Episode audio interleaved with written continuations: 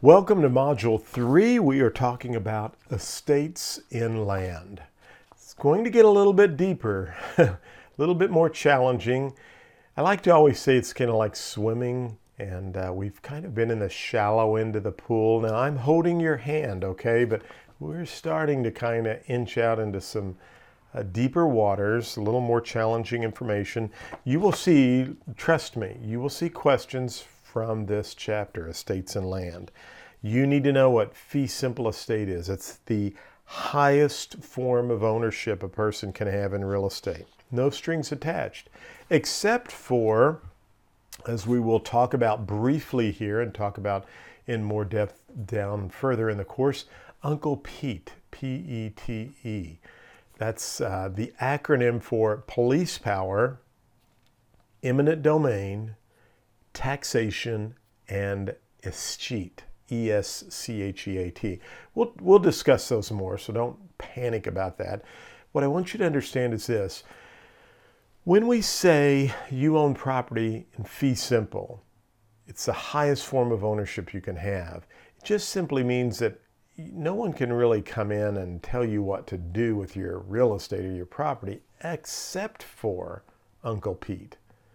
There are zoning laws, there are um, EPA laws, so you, there are some police powers that they could actually come in and and tell you that hey you can't do that on your property. You can't store or you know dangerous chemicals in the ground in your property.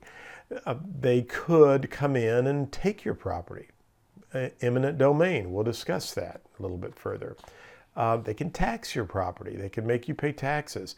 And when we say a escheat, that's when a person dies without an without a will and without heirs, and it goes to the state. It escheats to the state. So you you own your property, fee simple, highest form of ownership you can have.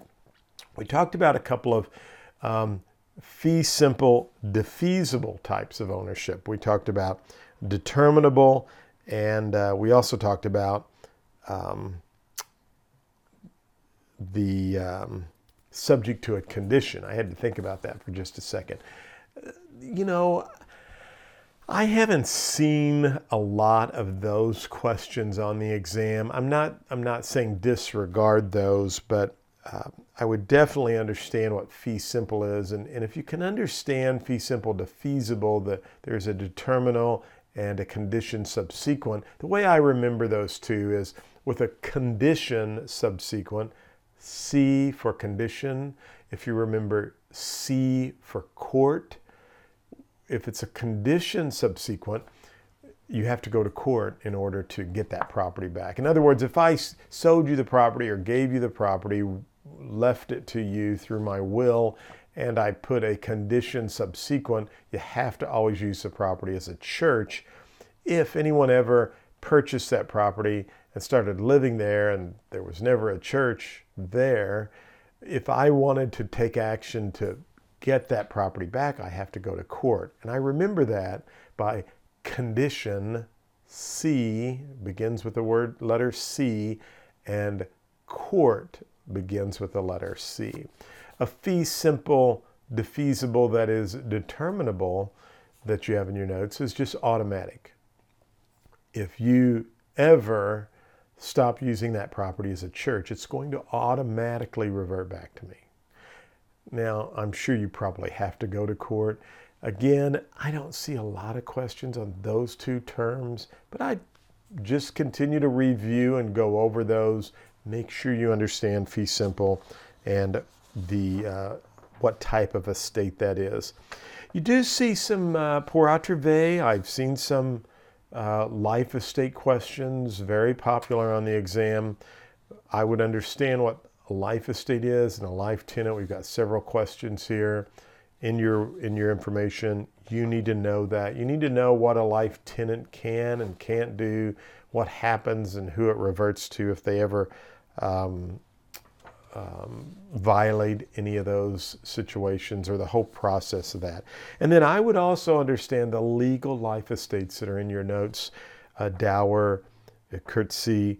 uh, home ex- homestead exemption. I have seen questions on all of those uh, when I've had opportunities to look at the exam at our educational meetings. So, a lot of definitions. I think if you study those, go over those, review those, you'll do just fine, and you and uh, those will work real so well. So let's take this question here. Which goes to a third party is called reservation, pur autre vie, reversion, remainder. Which goes to a third party is called, it wouldn't be reservation, it wouldn't be reversion, doesn't revert back. It's not a remainder, but remember. Pur autre vie, we have that right here.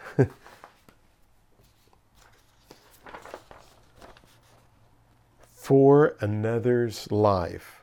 A life estate, pur autre vie, is a life estate that is measured by the life of a person other than the grantee. So that is the correct answer. B as in boy. We'll take one more here. The most all inclusive type of real property is a fee simple estate, life estate, conditional fee estate, reversionary interest. Well, the most all inclusive type of, estate of real property is a fee simple estate, A. Read the questions three times if need be, at least a couple of times, okay? Make sure you're answering the uh, the correct answer and make sure you you kind of eliminate those. I mean, on number 1, the most all-inclusive type of real property is well, fee fee simple sounds pretty good to me life estate, that's not really an all inclusive because at some point it's going to go to someone else, right? I could have that life estate, but if the person who, if it's based on someone else's life, when they die, I lose the life estate. Remember that? So that's not all inclusive. Conditional fee estate, well, conditions not all inclusive, so I can get rid of that. Reversionary interest, Again, that's not a good answer. So the answer would be A, fee simple estate. That wraps up Module 3 on my side. You're going to take your review exam next. Once you pass that, you can move on to the next module. I look forward to seeing you there.